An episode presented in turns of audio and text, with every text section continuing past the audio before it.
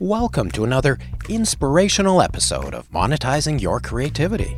Well, we're at the Makeup Design for Film and Television Department. We're about to talk to an old friend of mine, Stan Edmonds, who happens to be the head of this department. It's interesting because makeup is sort of old and new. There's still techniques that have been around for hundreds or thousands of years. And of course, we have a marriage going on with what we do and CGI, computer generated imagery. Monetizing Your Creativity asks the question what does it take to earn a living with your creative talents? But we're an international school, so we have students from all over the world coming here and then returning to Europe and Asia and, and the US. Acting program, a film program, writing program, 3D computer graphics, animation, and on and on. We focus on the success principles common to all disciplines by interviewing producers, directors, writers, actors, cinematographers, music composers, animators, designers, and much, much more. Learn how to create your own path to success. Let's roll.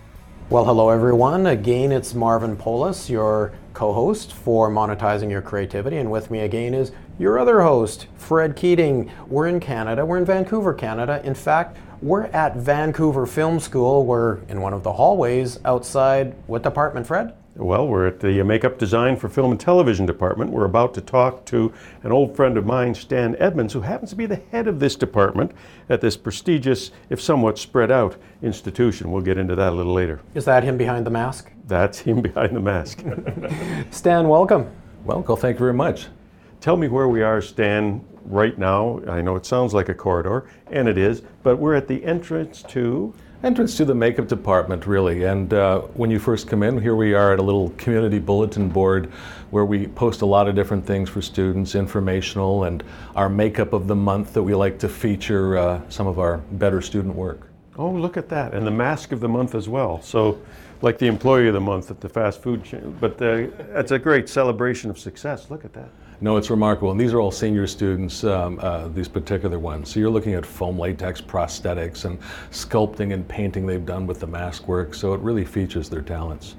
It's a pretty comprehensive area of, of the entertainment industry. And what I'd like to ask at some point, of course, is how the new technologies, how it's changed in the years that you've been in it uh, in, a, in a manner that makes things possible that were only dreamt of years ago. It's interesting because makeup is sort of old and new. I mean, there, there's still techniques that have been around for hundreds or thousands of years, but a lot of the materials have improved significantly over the last uh, 20, 30 years. And of course, we have a marriage going on with what we do and CGI. And really, you can get the best of both worlds. There's a lot of uh, sort of unnecessary panic in the makeup world of everything's being taken over by CGI, computer generated imagery. But you know, I've worked with a lot of young directors who go, I just watched uh, American Werewolf in London. It was made in 1980. There's no CGI. It looks amazing. And, and there's a nice little backlash happening, and I think a resurgence of practical effects and practical makeups. But you can get a nice marriage of those things. In fact, speaking of practical things, I, I noticed some of these masks down the hall. Do you want to show these to us? These are amazing. Window of the office. Our, our little uh, mascots here of the, the window of our general office. It's, it's, uh, this is a sort of a steampunk mask that was made by a student, and she uh, donated uh, this particular one to us. She did in term five. And this severed head over here, this sort of Norse looking uh, demon, is uh, his name is Stan, apparently. Not like Stan, but Stan. Close. Really close. Uh, it was made by one of our graduates too, who presented it to us at graduation. And tell us about what we're seeing here with the, with the makeup and the hair. A lot of different collages of the kinds of work. We feature nothing but student work. So even when we're marketing our program or on our website or a Facebook page, it's always student work, not instructor work or you know professional artist work. And you can see the caliber that happens here. I, I've always found it from when I started here, humbling to see what people coming in with very little background are do within like a year. It's phenomenal the work they do. So we like to feature that. Uh, a lot of this is from classwork assignments. Some of it's actually from competitions they'll do at trade shows, that sort of thing. This is incredibly complex. It's, it's amazing. I mean, these are fantasy beauty uh, designs. They, most of them are original designs. Sometimes they will copy a design from a painting or something they're inspired by, but most of these are original. And you say it's a year long program, Stan? One year, full time, 48 weeks, five days a week, nine to five. So it's, it's really immersive, which is kind of the Vancouver Film School philosophy of all their programs. The idea is to come here and have a very intense year instead of two or three somewhere else. Tell me about the success ratio in terms of actually getting work after I attend this rigorous year long program. That's, that's really the bottom line. That's the key thing, and, and that's what anybody who's looking at a makeup school should, should, should be asking, frankly. It, it often depends on where you live. Uh, that's going to dictate what the supply and demand of the industry is and the work is. Here we are in Vancouver, the third busiest production center in North America, but we're an international school. So we have students from all over the world coming here and then returning to Europe and Asia and, and the US. And, and just to be clear, it's, it's not only makeup at this school, right? That's right. You have an acting program, a film program, writing program, uh, 3D computer graphics, animation, and on and on. We need to come back and talk to some of those other people, but for this episode, let's talk more about uh, makeup and design. I am, and one of the questions, and I hate to be so employment oriented, but I have been all my life trying to get a couple days of work a month. Uh, in addition to uh, the, the, Vancouver area or the uh, uh, Los Angeles or New York area, I've been aware, I think, of some larger, wider, I should say, opportunities, not only in film, but often in, uh, in theater as well, existing in regions like Dallas. Uh, North Carolina has a, great setup of, of sound stages. Atlanta is getting in on the action. And there are a number of sort of regional areas in, in North America where a well trained, as opposed to a highly skilled amateur with no formal training except in perhaps kind of retail makeup, not this sort of potential fantasy or period stuff, could in fact uh, make a decent living.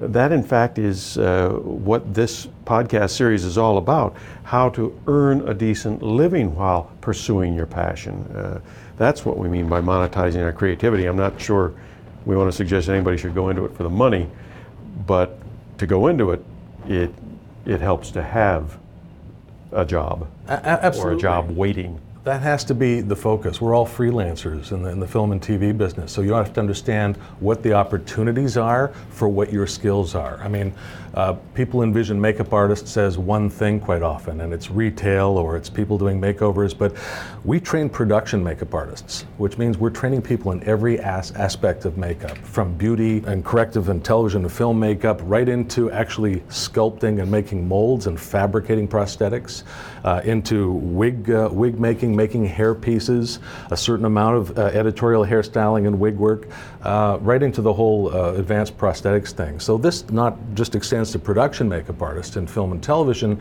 but many of our graduates go on to work in wig making or specialize working in a makeup effects lab where they're sculpting and making molds or uh, perhaps uh, starting their own bridal business on the weekend while they're getting their film career started.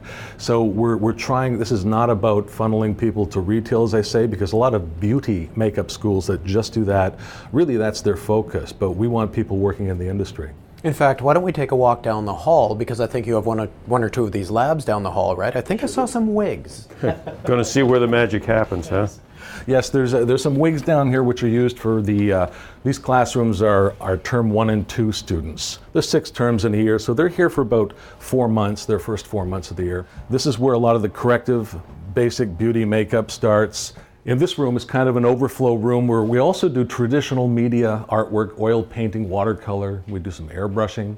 And these wigs that you see, all these, uh, which have all been named uh, by our instructors, we just actually had drag day last week. So that's sort of a favorite of some of the instructors.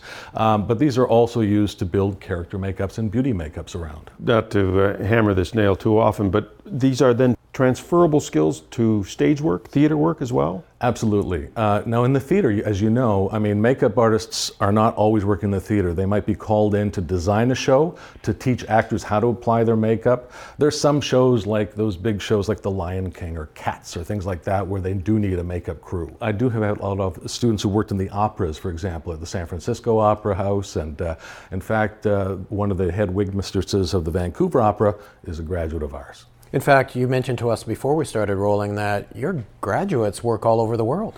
We're really excited about that. They do. Uh, not just in the busy centers. I remember having a student a few years ago who was like, I'm from Ohio. what am I going to do in Ohio? And you know, anybody our age knows you had to go to Toronto if you're in Canada, or you had to go to Los Angeles if you're in the States. She graduated, went back to Ohio, and you know, we have a lot of career prep classes sort of advising all the things you need to do to give you some focus of actual things to do when you're out of school to pursue work. Having she was that- working on the Avengers movie within a year of graduation. Awesome. Because the industry is sort of globalized. I mean, those things are shooting in places like Ohio. And you are an international school, so uh, as you were telling us, you do have graduates who are working in Los Angeles, they're working in London, they're, they're working in New York. Yeah, exactly, which is really exciting. In fact, we just found out in this last couple of months, New York is the hardest IATSE local to get entrance into. Every IATSE union local uh, in North America, they all operate a little bit differently with their requirements. And we've now got a graduated, uh, a graduate who, who, who is in the New York local, and I've got a number of them in the LA local 706. Now, IATSE stands for International Alliance of Theatrical Stage Employees, but they also cover film jurisdictions as well.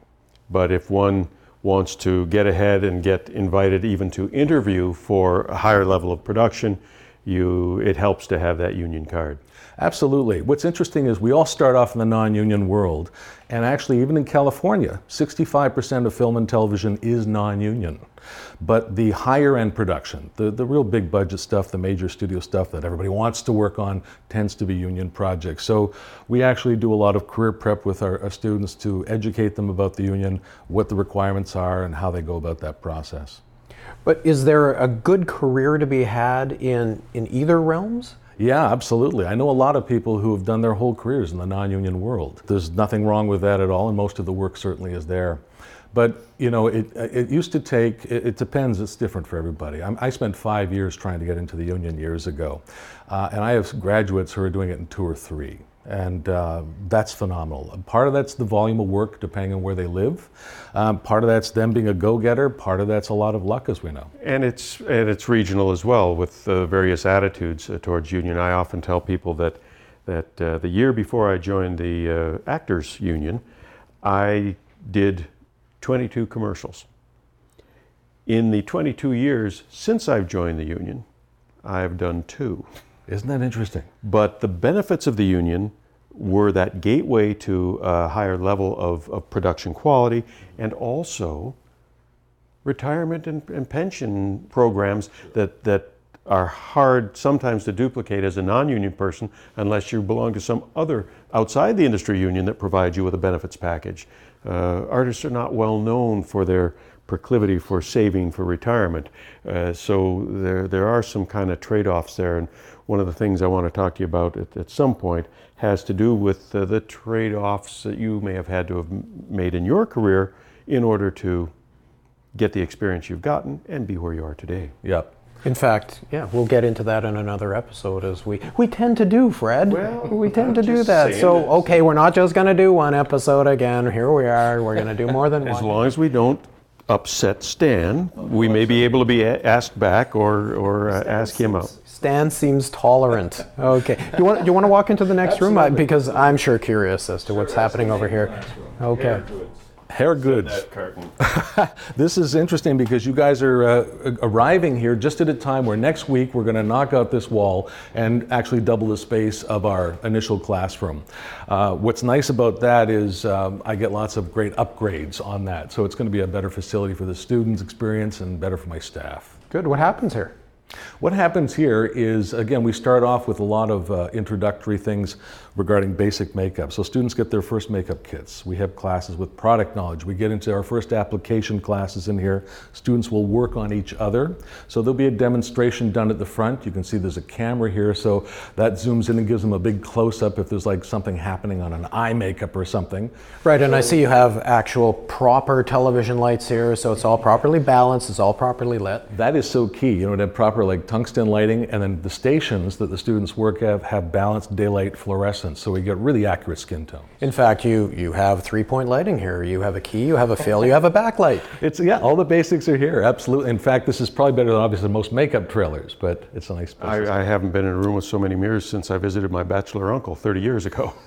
But uh, I have a technical question. sure. I know that's a surprise. But uh, how has advancements in high definition television, for example, impacted on uh, what one could get away with uh, before HD? That's a great question uh, because we've had to implement those things in the program, in the curriculum we do.